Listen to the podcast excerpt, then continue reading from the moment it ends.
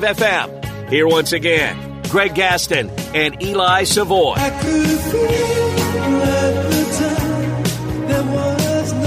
Welcome back, everyone. 904 the time. Final hour for us today here on this Monday edition of Sports 56 Mornings. Hope you had a spectacular weekend. Getting ready for the big game this Sunday. The Chiefs and 49ers for all the marbles. Greg Gaston, Eli Savoy. Brian Dacus now sitting in for the final hour, producing for us as Zach is off to do a little talk over at East High School. We wish him well. Uh, always uh, great to have any of our personalities appear at your schools and things of that manner. And if uh, you are interested uh, for the future, not just schools, but obviously any kind of uh, get-togethers that you guys have, uh, just let us know over here at Sports 56. Weather-wise, looks like a very nice day today. Sunny, currently 44. We're looking at a high of 57. Few clouds tonight with a low near 36 degrees. How nice was it Friday and Saturday? Oh, man. That's when you want to be playing golf, and I unfortunately could not be. I played Friday. Wish I could have played Saturday too. I just man makes me come on get get spring here again. Get get spring here. Get oh those are just makes me want to want to get to spring badly. had a um, like grandparents' day on on Friday. That's why I missed work. Excuse me. So I was busy with my uh, my granddaughter uh, throughout the day. Saturday went over with the grandkids to uh, Mardi Gras parade over at uh, St. Louis Church. That was fun. The weather was beautiful. Got a, little- you know, it didn't even get that nippy at night, so it was nice. And then of course we got a little bit of rain yesterday. I'm going to the real Mardi Gras this weekend though. Good luck. Heading down to New Orleans. Something I've never done. Something I never will do. Something I don't care to do. I did a live shot from Mardi Gras one year that I was covering the Tigers years ago. That was crazy. But we actually we we put a bid in for this Mardi Gras party, ended up winning it, and it's uh, at the friend at the uh, a friend's house, a mutual friend of ours' house. So I'm looking forward to going down there uh, this weekend. I'll be back for the Super Bowl and a Super Bowl party, so it's going to be a very very busy week. As much as I love New Orleans, they can. I, I have no desire, especially not now. Maybe when I was 21, I could have done it, but not now. No, it's just it's way too many people. Way too many people. For me. Well, I'll be honest with you. It was not something I wanted to do, but my wife, I didn't even know she bid on the thing. She wanted, so we're going. That's that's the way it is. But Brian, are you a Mardi Gras person? Uh, I've never been to Mardi Gras. One of my buddies was like, "Yeah, my parents are down at Mardi Gras right now," and I was like, "Oh, is that going on right now?" So I, I don't even know when it is. I don't I don't know much about Mardi Gras. I'm not a Mardi Gras person. yeah, it's uh, it's pretty. Yeah, like I said, I did a live shot one time during the Mardi Gras. It was not the main parades, but it you know it's like two, what is it like two weeks of parades. yeah. And that was crazy. That was a smaller one. So, uh, yeah, it's going to be it's going to be nuts this weekend. Nine thirty. Butch Jones will be joining us on the program. Arkansas State football coach. We're bringing Butch on to talk about his relationship with Travis Kelce as we get set for the big game this Sunday. He coached him for three of his four years at the University of Cincinnati. It's a big week in college football. They have the college football management committee meetings this week. Several topics will be discussed, including the number of playoff teams for the future and the distribution of revenue and access in college football. Now, we know that there's a 12 team playoff the next two years, but that's all we know. So we don't know where they go from there. Uh, I'm not saying anything is decided upon this week, but at least those discussions will be taking place. In the meantime, last week you had the news. I'm not sure if that came down on Friday, Eli, about the Big Ten and the SEC that they will partner to address college issues. And there are a lot of college issues, but it's starting to more and more and more feel like that Big Ten SEC mega conference breakaway. They're not including the Big 12. They're not including the ACC. Obviously, the Pac 12 is no longer. It's those two on what appears to be a collision course to get away from everybody. Yes, indeed. It's what I still believe will happen. But I believe along that's where this was headed. The question is if it does head that way, will all the schools in those two conferences survive? Or could there be movement as far as within the conferences? In other words, could they kick out a couple schools and replace them with others or not replace them at all? But that's still uh, a long way to go. That's right now just uh, in the speculation stage. You also had the Tennessee Attorney General firing back at the NCAA a day after the filing took place with this lawsuit that's going on after the NCAA talked about um, obviously putting the University of Tennessee um, under guess it wouldn't be investigation, but certainly the um, NCAA infraction. Yeah, I was right the first time. The NCAA uh, infractions that they're alleged to have done in the name, image, and likeness compensation. That whole thing has gotten really crazy. Not a surprise whatsoever. Tennessee Attorney General Jonathan Skrmetti said in a Sunday filing that he is defending a world that doesn't exist. In other words, there was no rules, there was no regulations, and they went ahead and did what they thought was right for the players themselves. Of course, they were doing what was right for the school. Uh, he's speaking on behalf of, I guess, in this situation, the University of Tennessee. You heard the chancellor who has come out and defended Tennessee, but they're not the only ones. Virginia and their AG is also uh, combined with the AG at um, in the state of Tennessee to fight the NCAA. The NCAA again uh, saying, no, no, we you guys made the rules, and now you're not adhering to them. And they're saying, what rules? What are you talking about? So this thing will um, get hotter before it cools down. It's a war versus the NCAA. There's always been a war versus the NCAA. Um, all right. Mentioned this before we went to the break. Dan Patrick Show asking the question. Brian Dacus, I'll ask you because I know where he stands. Have the Kansas City Chiefs or maybe the Patriots during the dynasty, has anybody overtaken the Cowboys to be America's team? Can we still consider a team that has not been in the Super Bowl since the 90s America's team? Well, Greg, uh, the Cowboys are always America's team in my heart. Oh, you is that your team, Oh, too? absolutely. Oh, you know? They played in a stadium that had a hole in the center of it, so God could look down and watch his team. Greg, I mean, you can't change that. If God loves your team, can't change it. Why, America's why love are it. you a Cowboys fan? My dad's a Cowboys fan. Okay, So I was, I was raised. Why- as a why did he Why do you think there are so many Cowboys fans around here? Yeah. because it's America's team. That's right. Thank you. I mean, spot on. I mean, I don't know. I mean, Memphis. I'm trying to think. Let's see. You had you had St. Louis for a while there, mm-hmm. so that's closer than Dallas. New mm-hmm. Orleans is closer. Yeah. Atlanta is closer, I think, by a smidge, right? Sure. Yeah. So there are teams in closer proximity. So I can't just say it's because of proximity. Obviously, Dallas had a great run. We know they had a great run, and they kind of force fed us that America's team crap. But now, I don't know. Kansas City. I'll tell you what. I appreciate Kansas City, I, just like I appreciated New England. Never liked New England; they always battled the Colts, but never liked them. But you have to appreciate greatness. You have to appreciate, I think, greatness here with the Kansas City Chiefs. But if they win again, and maybe even if they don't win, I think people are sick of them. If you're not a Kansas City fan, and now you throw in Taylor and all that stuff, I think they're even more sick of them. So I don't know. Dallas became America's team before people got tired of them. See, right now, if you want to try to take that that crown away, you can't have people turning on you. And I don't think there is as many people that they probably believe when they pose a question like that that love the Kansas City Chiefs or love the New England Patriots because they're now when you when you become the dynasty that you are, people want to take you down. And all the shenanigans, all the commercials, all the Mahomes and Kelce and Andy Reid and everybody on those, you, you get sick of it. You just get sick and tired. But for this weekend, and we'll make our picks later on in the week. Um, I want Kansas City to win. I just I love I love watching Mahomes. I love what he's doing, and I love his story. How about his dad getting arrested? You read that over the weekend? Come on, Pat Senior, what are you doing? celebrating a little early. Celebrating a lot early. It must he must be must be figuring it's going to happen. So he's like, hey, you know what? I'm just it's going to be a whole week long deal. So we've talked about everything that's happened in the world of sports over the weekend, including Live, including the Pro Bowlers Tour, including the Pro Bowl. They had the Hockey All Star Game, right? We didn't even mention the Hockey All Star game. Team Game. Matthews with a huge win. Team yeah. Matthews, huge, absolutely. Uh, I watched How a do they little even bit do of that. that? I don't even. How do they, They do the break down- NHL? Yeah, so All-Star they game? they do it. Uh, they like they draft teams, and it's like a three on three, and so they have four teams of like eight or nine guys, and then you have three on. oh, the, it's a on the ice. four team Mm, It's like tournament. a so you Okay. start in the semifinals, and then you know advance and stuff like that. And then, of course, they have the skills competition Sure, and all that yeah. stuff as well. And who was it that won for like the uh, McDavid?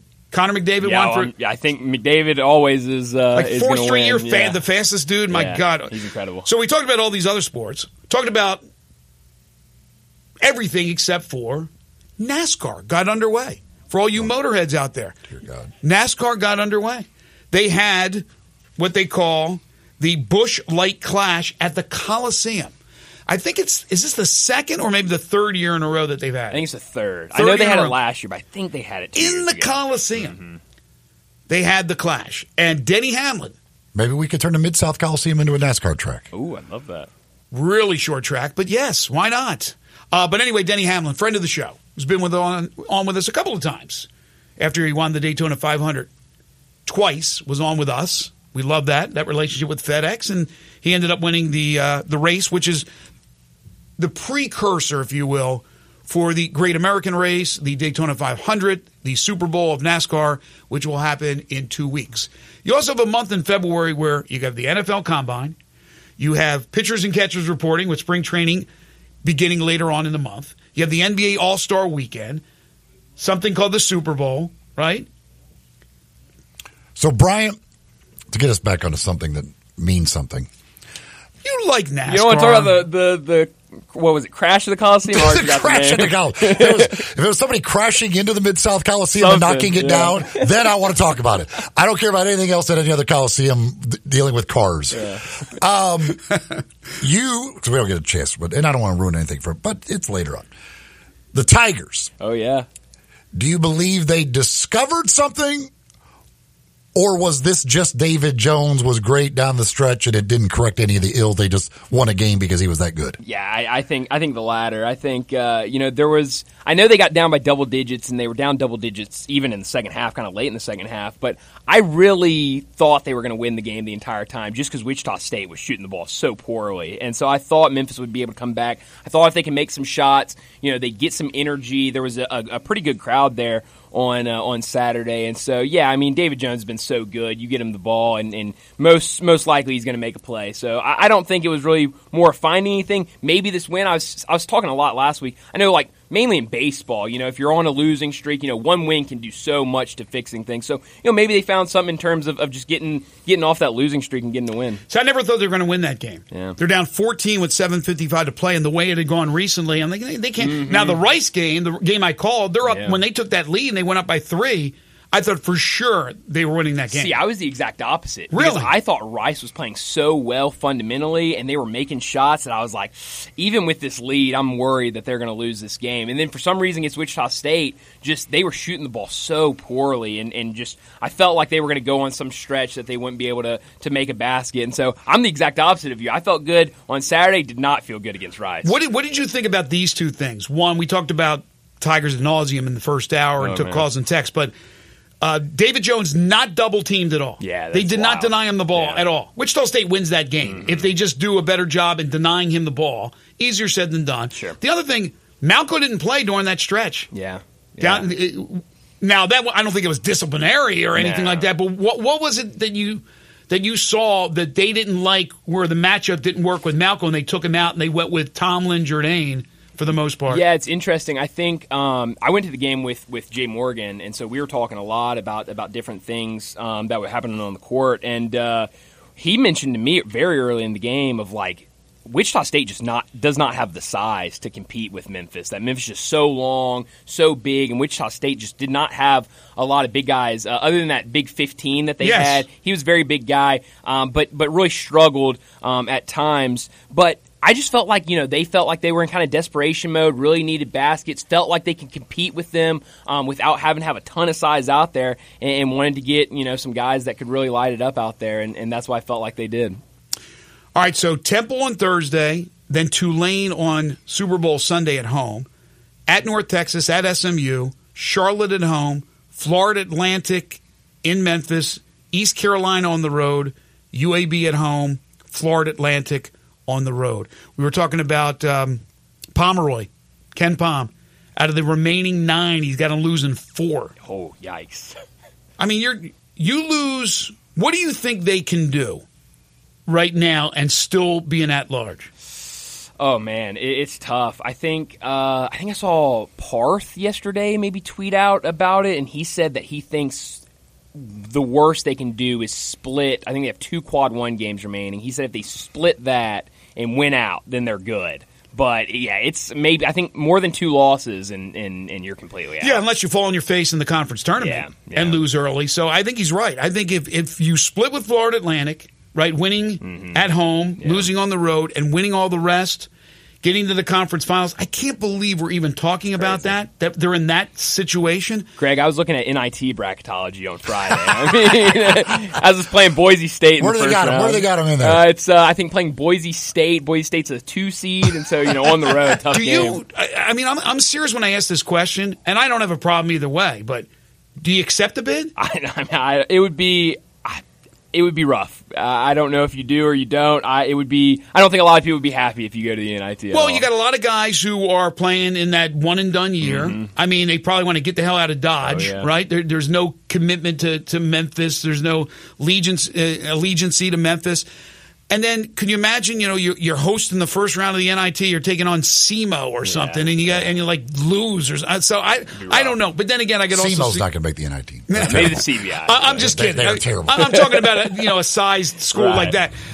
But you know, I could also see where hey, you want to play, you want they, Memphis has always been like that. Sure. Whether uh, the whole city, like the Grizzlies, still play hard, even though they got like like n- no disrespect to your basketball game, but you're playing for them. Hey, I mean, yeah, I'd go out there and get ten. But they play hard, right? Yeah. Right. Oh, yeah. People say you, uh, you kind of um, to uh, fly the, the white flag here and surrender. Mm-hmm. Yeah, well, they don't have to do it purposely because they're doing it just by That's the lack of talent they have. But they always play hard. It's just like the Tigers would probably accept the bid. But right now, I would say, man, I don't know, going from tenth in the nation if you don't make the tournament doesn't mean they won't, but they got a long road to road to hoe. Uh, we had got a text from Raider Corey. Uh, he says, let's be honest, Penny has underperformed as a coach to this point. I love my school, I love my job, etc., but there is accountability to everything. This program can't start accepting mediocrity. That's absolutely right. Well, they are. yeah, And they have, I mean, they- they are accepting it right now. It's been six years of that. Well, the last two years they went to the tournament. So you thought they were turning the corner.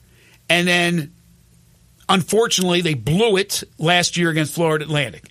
But you look at that and go, okay, Florida Atlantic goes to the Final Four. We had them. We had a defensive lapse. That sucks. But his teams have been playing better later in the season. The last couple of years, they go to the tournament, so they're moving in the right direction. And then this year, you get out to the start you got out to, and you're number 10 in the nation. Nobody's even talking about, oh, there's a problem with Penny and his coaching, and uh, maybe they need to make a change. And then all of a sudden, they hit the skids here to start this conference, especially when it's a watered down conference and everybody's. I think I think the numbers back it up. But we had a caller earlier was like "You're criticizing the conference. It's not a great conference, and the numbers would dictate that. Maybe a little better than what we Just, first just thought. to get it, it's, it's not even just find me the big non-conference wins. Find me who this conference has beaten other than Florida Atlantic or Memphis. Find me anybody else that's had a good win, a non-conference. Again, you could be just because you're beating up on the other bad teams in your conference or whatever. Find me that anybody that did anything in the non-conference of those teams. Yeah, I mean this this will show you how bad um, the conference is is by the fact that Memphis is tenth in the country. They lose a few in the conference and they go right down the crapper. Whereas you lose a few in the SEC, you lose a few in the mm-hmm. Big Ten. You don't get hit the way you're hit in the American Conference. That's not only perception; that's reality. I mean, who's who has North Texas beat? Who North Texas beat non-conference? SMU, Charlotte, all these like they, they didn't Right. beat anybody in the non-conference. Right. The, the, the conference isn't good. It's just that Memphis and Florida Atlantic haven't dominated the conference where they are. That doesn't mean all those other teams are better. That probably just means Memphis and Florida Atlantic aren't as good. Which I never really thought Florida Atlantic was that great to begin with. Yeah, I, I think it's a I think it's a combination, but I, I certainly understand that. I still think Florida Atlantic is capable, and I still think Memphis is capable. It's just right now they're in the rut so bad that I don't know how you get out of it to be able to put a winning streak together where you would take uh, what end up being taking nine of your last ten. I just don't see that. Valentine's Day just around the corner. It's a week from Wednesday, and the folks over at Genesis Diamonds, boy, did they have a deal for you at Genesis. Go see the folks at Genesis Diamonds. Check out the amazing selection of jewelry. Maybe you're thinking about popping the question for Valentine's Day. They got an amazing selection of engagement rings for any budget out there. They've got the engagement ring for you, all different shapes, sizes, everything you can imagine. They've got it for you. If it's not an engagement ring, just any other ring, pendants, earrings, necklaces, whatever, any kind of jewelry you're looking for, any budget you're looking for, they've got you taken care of at Genesis Diamonds with a great staff there to help you. It's not working on commission, so they're not there to pressure you. They're just there to help you. And right now for Valentine's Day, you go buy that jewelry over at Genesis Diamonds. They're throwing in the chocolates, the flowers, and the dinner for free. Yeah, that's right. You buy the jewelry over at Genesis Diamonds for Valentine's Day. They're throwing in chocolates, flowers, and a gift card for dinner at Restaurant Iris for free. Genesis Diamonds, Poplar and Perkins Extended. Go see them for your Valentine's Day. Brandon Marcello, friend of the show, says Missouri received a $62 million donation from an anonymous supporter. Largest donation in Mizzou athletics history. 50 million will go to Memorial Stadium renovations. The rest will go to the Tiger Fund program. Maybe they can give it to the Memphis Tiger Fund program.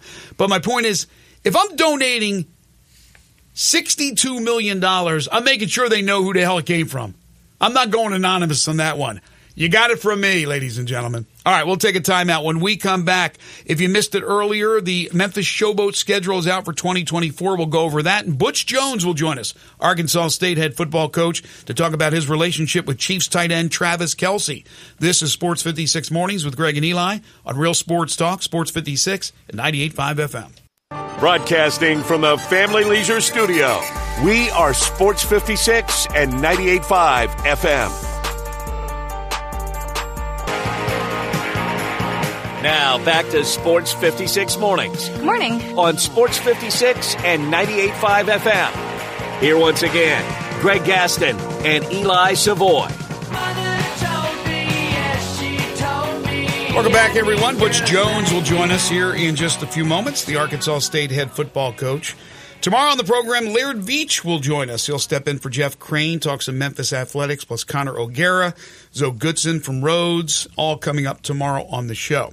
We mentioned this uh, at the outset of our broadcast today because it dropped at about 7.02. The UFL schedule is out finally for the 2024 season. That means the Memphis Showboats schedule is out. And uh, they will open up with three out of their first four games on the road. They will take on the Arlington Renegades. Actually, they'll take on the Birmingham Stallions on Saturday, March 30th. They will play as they will not play Birmingham. On no, I'm looking at the full. I'm looking at the whole UFL schedule. Oh my gosh, let me let me. You got it in front of you? I do not. Okay, hang on one second. I got the whole darn schedule. I don't want that. I just want the darn showboats here. Here we go. It's the Reneg- It's the Roughnecks on March 31st on the road. So that's at Houston. Then on the 6th, they got San Antonio at home. So that's their home opener. April 6th, the Showboats at Simmons Bank Liberty Stadium against San Antonio. On the 13th, they'll play at Birmingham, the two time defending USFL champions. Now, of course, it's just the UFL with the merge between the two, XFL and USFL. They'll play at St. Louis on April 20th. Maybe that'll become a big rivalry. The Showboats and the Battlehawks. St. Louis has drawn really, really well in their uh, return to football, pro football in St. Louis. Michigan Panthers on April 28th at home. Birmingham on May 4th at home.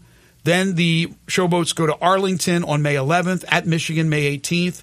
The DC Defenders on the 26th at home, and then Houston at home. So their final two games will be at home, and hopefully for them this year, maybe the postseason. Folks, the original Memphis beer is back. Goldcrest 51 will be hitting the shelves of stores and you find it in bars. Starting today, you can ask for your uh, ask for Goldcrest 51 at whatever your favorite beer place is. It's being made locally once again here by Soul and Spirits Brewery. Goldcrest 51, the original Memphis beer, back today around the city of Memphis. Brian, we won't get a chance to talk to you. I don't want to have you give it away because I'm sure Brett will ask you for score and stats and everything like that as far as the Super Bowl is concerned. But um, which way you leaning, or is there a way you're rooting? Uh, or do you care that you're a Cowboys fan? Yeah, I'm not really rooting for anybody. I'm just rooting for everyone to have fun out there. Um, but I think uh, I everybody think, have fun. Be yeah, careful really. and be safe out there. Exactly. I think uh, I, I'm leaning the 49ers right now only because the the Vegas line right now just keeps on going in the 49ers favor and it seems like everyone I've talked to is back in the Chiefs. And so I feel like Vegas might know something and so for that reason I'm kind of leaning the 49ers. Smart smart thinking. Thank you. Smart thinking right there. It is I mean because if you do listen to a lot of that, it's, it's almost as if people they're begging you to take the Chiefs. Exactly, and there's got to be. I mean, it's the biggest game of the year for Vegas, and they they've got to know something. So I'm leaning the 49ers right now. Of course, if uh, my buddy John Roser, who's a big 49ers fan, he believes the NFL's out to make sure the Chiefs ah. win the game because Patrick Mahomes is now the the uh, the loved one He's taken over for Tom Brady as the one that the NFL, the the the favorite son, and so they're going to do everything they can to make sure the Chiefs win the game. Well, you know what? I, I think there's some truth to that, but I do think, like I said earlier, that if Kansas City keeps winning the way they're winning, they don't win every Super Bowl, but get to the Super Bowls, there's going to be a lot of um, people that um, have an issue with that. they, yeah. People don't like dynasties. They don't like teams that um, are on rolls, except if you're a fan of that team. So I think then it starts to go against Mahomes and go so, against yeah, Kansas so, City. so why would the NFL want the Chiefs to win? Then? The NFL, the yeah, the 49ers to me, the are the better NFL story. You got Mr. Irrelevant. If I Mr. was just gonna Irrelevant bring that wins up. the game, like that's the NFL. That's the great underdog story, uh, rather than the, the Kansas City Chiefs. So why would the NFL want the Chiefs to win? no, I th- yeah, I mean I think that's a bunch of hoo hoo. But uh, as far as You just said there was truth to it when I said that. to what you know, I just said that, you go, I think there is some truth to that. did I say that? yes. Probably, probably because I'm working on trying to get Butch Jones in the air, and I just kind of said something there. No, no, there's no truth to that. It's a bunch of BS. I'm sorry, I'm trying to work two things at once. But the Purdy story is interesting because again, with Brock Purdy, there are there are haters out there. I, I don't understand. We usually love a good underdog story, right?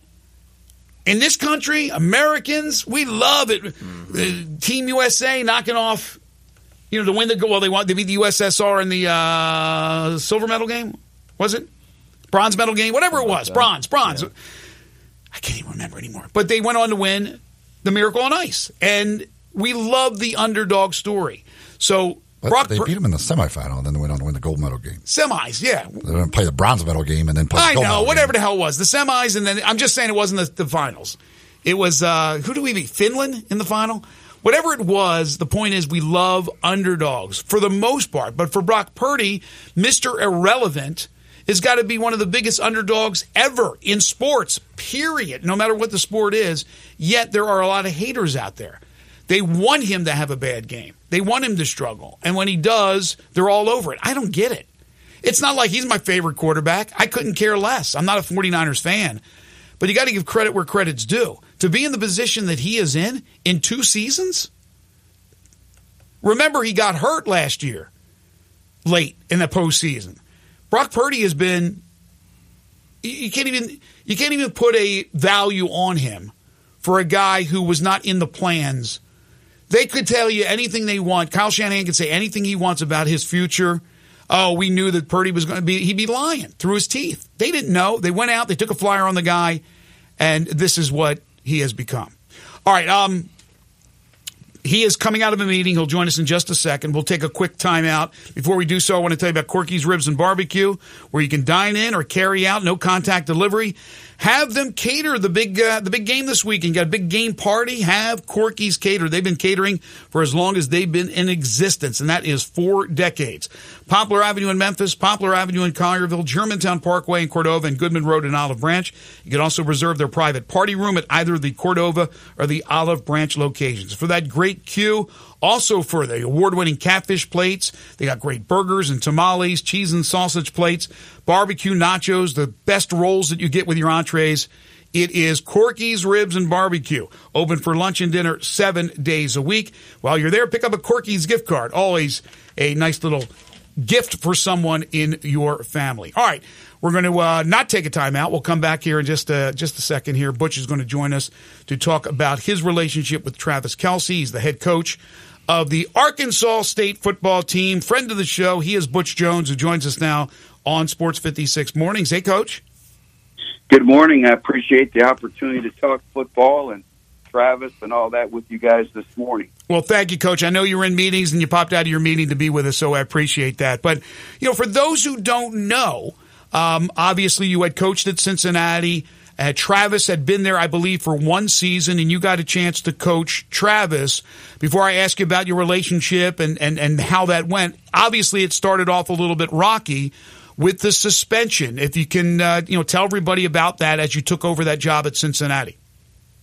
Yeah, well, you know, coming in as a new coach, uh, that year they went to the Sugar Bowl, played the University of Florida, and we had some cultural things that we need to clear up. But when you go to bowl games, you're tested by the NCAA.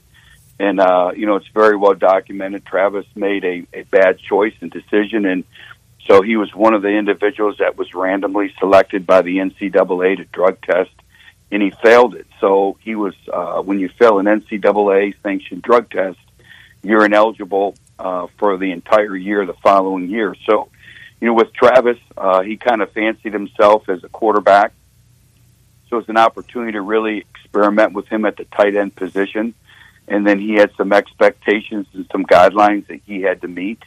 And uh, so, you know, we went through that year, and then he came in and we moved him to tight end, and then he had some other mishaps along the way. And so, you know, as a coach, you're sitting there, and, you know, one thing about Travis Kelce, he's as good of a person as there is kind hearted, uh, cares about people.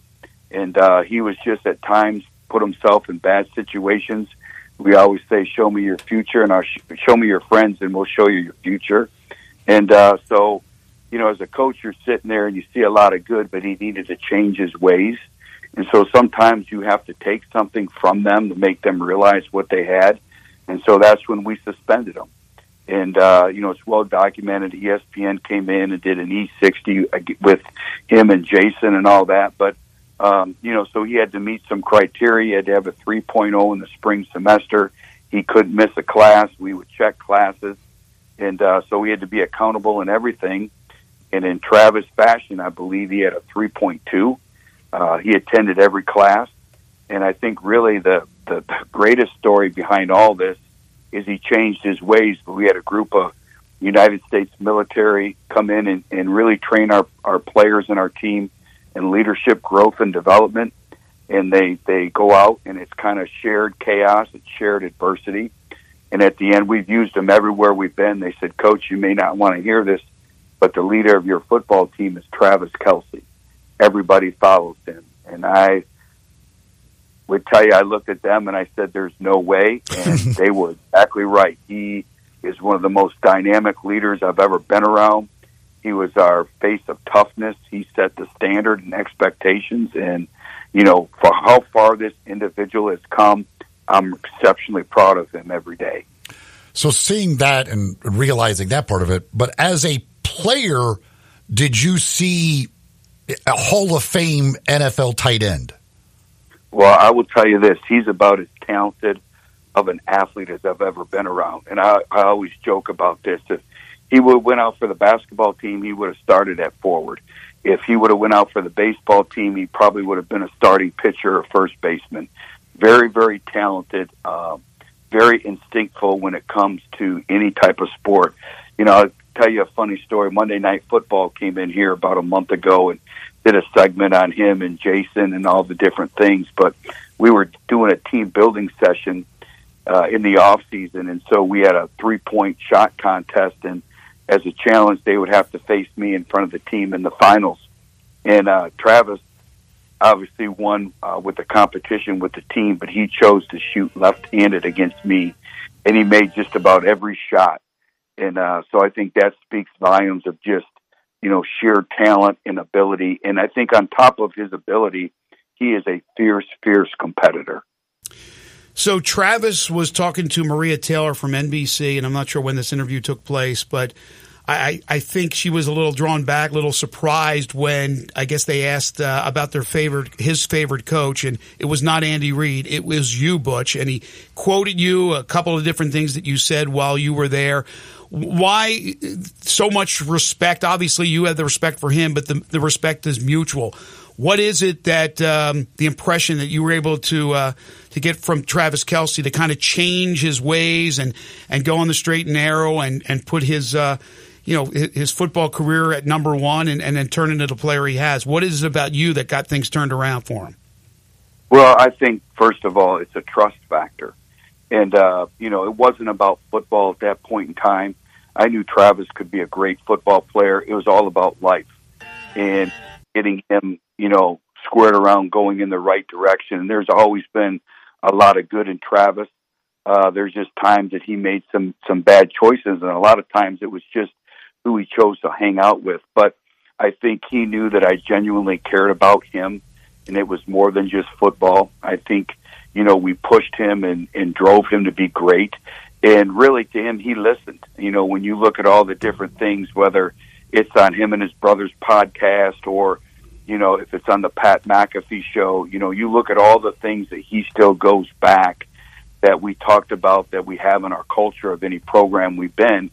He always refers back to that training. And to me, that's exciting. That's what coaching is. You know, when you really look at coaching, the definition of coaching is creating change. And uh, I'm most prideful with, with Travis because we created change. But really, he's the one who did it. Uh, but we are, we're exceptionally close. You know, he's one of those individuals that I know personally. If I ever needed anything, he'd be one of the first people that I would call. So, what's your? Uh, are you a big Taylor Swift fan? That's really the big question, then. you know, everybody asks me that, and uh, you know, I've gotten to uh, follow her now a little bit. To be honest with you, as a football coach, you kind of live in a shell, and so uh, I didn't know all the things that she's accomplished, and obviously last night was a big night for her as well. But uh, you know, really didn't follow her much. So obviously with Travis, I kind of have have followed her a little bit more. So I'm becoming uh, more of a fan than when I was. so Butch, how would you defend Kelce if you were on the other side? You were Shanahan and his defensive coordinator is uh, Steve Wilks, I believe. How would you defend Travis Kelce if you were coaching against him this Sunday? Boy, that's a great question. Uh, nobody's ever asked me that before, and I think you know, Travis is elite at a lot of different things, and I think that's what makes him a matchup issue, a matchup problem for a defense because he's extremely athletic. He can run, he can jump. Uh, you know, he's he uses his size to his advantage. You know, he's able to to make the contested catches. But I think really you got to get on you got to get on him early in the down Uh, early in the play. And what I mean by that is, you know, you can't give him space to run routes and use his athleticism. And he's always going to be a, a mismatch when he's when he's matched up against a linebacker. But I think you got to change the looks up. You know, obviously it starts with the pressure of the quarterback, but I think you got to change the look up, looks up. But when you're an elite player like that, it's hard to defend. You know, I think what you got to try to do is contain him and not let him beat you with explosive plays. But you know, that's the thing that makes Travis different is, you know, he can high point the ball, he can go up, he gets back to his basketball skills, his athletic ability, he can do the run after the catch. So I think you really got to change up some of the looks and know that you're probably not going to stop him. Mm-hmm. You just try to contain them. Did you, you had Jason for one year? Is that correct? We did. Um, we had Jason, and you know, Jason was instrumental too in getting getting Travis turned around. And you know, when you talk about big brother love, yeah, uh, I don't have ever experienced anything quite like that. And I think you can tell, like when you see those guys together and hugging on each other and all that, that's authentic. That's not for show. And I think that's the biggest thing is when Travis and Jason speak, that's who they are, and uh, they're very authentic people. But you know, Travis, the amount of respect and fear that he has for Jason is second to none. So, so the guy who was shirtless pounding beers was the good influence. I tell you what, there's one thing you can tell about both of them: they do not lack a personality. No, that's and for sure. You're going to know exactly where you stand with Jason. He's going to tell you exactly what he thinks, and he's going to be him. And uh, you know, so when he's pounding beers and he has his shirt off, that's Jason. And you know, he talked about that's I think the first time that he actually met Taylor. So that was her first impression of him. but he's going to be him. He is who he is. And that's why that podcast is so successful. Do you uh, how how often do you get a chance to talk to him or text back and forth? Uh, we text quite frequently, and uh, you know, I just had a feeling he was going to have a breakout game. Uh, last, you know, two weeks ago, or when they played in the championship, the AFC championship game, and I hadn't spoken to him to a while, so I was kind of getting after him in a text message, and uh, you know, he, he uh, calls me boss man. He's like, boss man, I've been really focused, trying to put everything into this game, boom, boom, boom, trying to stay motivated. So it just so happened I was working on a clinic talk about style of play and tight end play and all the different things. And I had one clip of Travis when we were at Cincinnati when we uh, beat Virginia Tech, and there was a clip where he ran a vertical route, and then uh, he transitioned into the blocking phase and pancaked the defenders. So I made sure that I videoed videoed it on my phone and I sent it to him, and I said, "Don't forget, this is what got you there." Mm-hmm. So I think there's little things that we go, you know, back and forth from a motivational standpoint as well. By the way, before we let you go, I haven't really looked uh, clearly and thoroughly through the rosters. Any of your other former players at all playing in this game?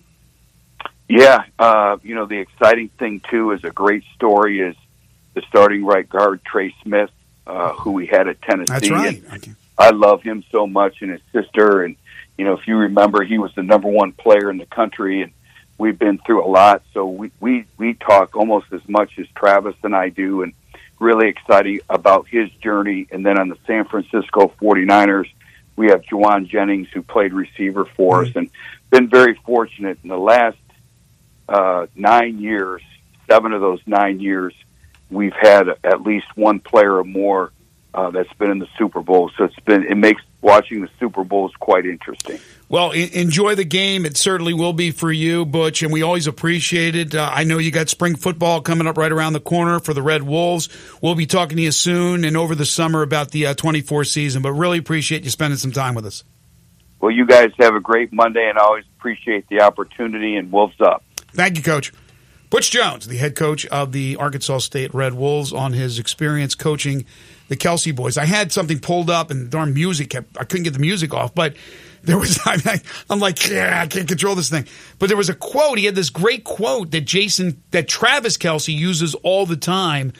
I, I, he was referring to Pat McAfee's show. I watched this. This was last week he was on, and he re, and he brought up that quote that Butch Jones because Butch has some some unique quotes, right? Was it one brick at a time? no, it wasn't. Oh. brick- It wasn't one brick at a time. It was one where it really okay. It makes a lot of sense, and obviously he had an impact on on Kelce. I was surprised to read that. Uh, when Maria Taylor asked him that question, said Butch Jones is you know my favorite over over Andy Reid. Yeah, Butch Jones. So Butch Jones obviously had a huge impact on the Kelces. All right, we'll take a time out, come back and wrap it up. This is Sports 56 Mornings with Greg and Eli on Real Sports Talk, Sports 56 and 98.5 FM. Broadcasting from the Family Leisure Studio, we are Sports 56 and 98.5 FM. Now back to Sports 56 Mornings. Good morning. On Sports 56 and 98.5 FM. Here once again, Greg Gaston and Eli Savoy. Williams sang it, number three drove it, Chuck Berry twanged it, Will Faulkner That quote was from Travis Kelce about Butch Jones. Actually, Butch Jones that Travis Kelce uh, brought up on the uh, McAfee show. Um, if you're not fueling me, you're draining me. And what he means is if you walk into the room, you know, how is your demeanor? How are you representing or how are you presenting yourself? My favorite coach is Butch Jones. He's one of my favorite guys ever. There you go. A lot of respect for Butch Jones. Good for Butch. That sounds very butchy. That uh, you're not fueling me, you're draining me. That sounds very much butch. It- that it is does. that is on brand. He had the the bricks, but the, who had the um? Who was the trash can quote? It wasn't trash can. They had the that was the turn the they had the trash can on the sidelines for turnovers or whatever. That's it what it was. Okay, yeah, that was Butch, though, right? Yes. that was when he was at Tennessee. Yeah. I don't know if he had that at Cincinnati as well. The um, we are talking earlier about Cliff Kingsbury going to the Commanders. Also had uh, Liam Coen leaving the University of Kentucky, going to the Tampa Bay Buccaneers. So now Kentucky got to find a new offensive coordinator. Of course, he had left once, went to the Rams, came back to Kentucky. Now he leaves again. So Mark Stoops has to find somebody um, for that offense. And then the Raiders pivot from Cliff Kingsbury to Luke Getsy. Guess they saw more with the Bears offense than I did last year. I don't, like, I don't know. Like that seemed like uh, that was. La- I was not expecting that that would be the turn. Uh, okay, well, let's go get the Bears OC then. Yeah, I don't understand that one. I saw that as well. I mean, it's disappointing because you zeroed in on Kingsbury, and they turned you down. He And- you for Washington. So I wonder. I, get, I wonder if Chip Kelly was really involved in any of this, or if he and if he was, did he decide he didn't want to go do it, or did they decide they didn't want Chip Kelly because he was talked about with the Raiders, he was talked about with the Commanders, and now again they go Luke Getsy over him. Yeah, I'm not sure how, how serious that was, but yeah, I saw his name up there in, in a bunch of stories I read. Here's the other thing. What's up with Eric Bieniemy now? Remember when Eric Bieniemy, the talk was, how is he not getting a head coaching job? Well, he must not interview really, really well. But look at what he's done with the offenses of Kansas City. And then, of course, you realize that the offense of Kansas City is because of Andy Reid. I'm not saying Bieniemy didn't certainly help the cause, but it's Andy Reid. Bieniemy goes to Washington. They're not good, but they weren't good anyway. And Andy Reid's got the Chiefs in the Super Bowl again. So I don't know if this. We wondered if it would hurt Bieniemy if he left Kansas City because he didn't get a head coaching gig at that moment to go to Washington. I don't. Has anybody hired him? So right now he's without a job. Went from he should be a head coach. Look at what he's doing with the offense to Kansas at Kansas City to now being on the outside looking in, and yet Getsy is the guy that the Raiders go with when you could have grabbed Bieniemy. Again, the Raiders are the Raiders. They going to Raider? They're going to Raider. They're going to raid the Bears. Seems like a genius move. Hey, there's one offense that's really been standing out these past few years. We need to get their quarter. Go get the Bears guy. He's doing a great job. Really developed Justin Fields well. Everything's going well there. Let's go get him. Maybe they want to get Justin Fields too. I don't know. I think they like their uh, O'Connell. I don't know if Justin Fields would want to follow his offensive coordinator. he might want to change as well. That, that ensures that he's not going right. to the Raiders. Like, hell with that. I'm tired of that place. I don't want him and I don't want Matt Nagy. I'm not going to the, the Chiefs don't need him, so they're good. So yeah, he's like, those are the places I don't want to go to. And another guy you want to stay away from, I think, not because he hadn't had success as a coordinator, but McDaniels. I think that, and they already tried that one, the Raiders. I think that uh, that trip's over. Folks, for Valentine's Day, get on over to see the folks at Genesis Diamonds. Right now, you buy jewelry at Genesis, Genesis Diamonds for this Valentine's Day. They're going to throw in flowers, chocolate, and dinner for free. Yeah, that's right. You heard me right. You go buy the, the jewelry, you're going to get the flowers, the chocolates, and the dinner thrown in by Genesis Diamonds at no charge. That's whether you spend $199, $199,000, whatever you spend, whatever budget. They're giving you the flowers, the chocolates, and a gift card for dinner at Restaurant Iris absolutely free at Genesis Diamonds. So stop wasting time. You got to get that shopping done for Valentine's Day. It's a week from Wednesday. Go to Genesis Diamonds, located at Poplar and Perkins Extended. All right, quick answer from both of you. Best head coaching hiring this offseason, NFL slash college football. Is it Harbaugh? Sure. With the Chargers? Harbaugh, yeah. He's won everywhere he's been. That'll do it for us today, folks. Thanks for listening. want to uh, thank Butch Jones And he gets away with cheating. for joining us. Tomorrow, Connor O'Gara on a lot of legal stuff that's going on in college football. Uh, Laird Veatch will join us as well. 8, 825, University of Memphis Athletics Director Zoe Goodson from Rhodes. We'll have Humdinger's Trivia. It's all coming up tomorrow on the program starting at 7 a.m. Wolo and Friends on Sports 56 is coming up next. For Eli Savoy, for Zach Boyd, for Brian Dacus, I'm Greg Gaston. Have a great day, everybody. Don't stop believing.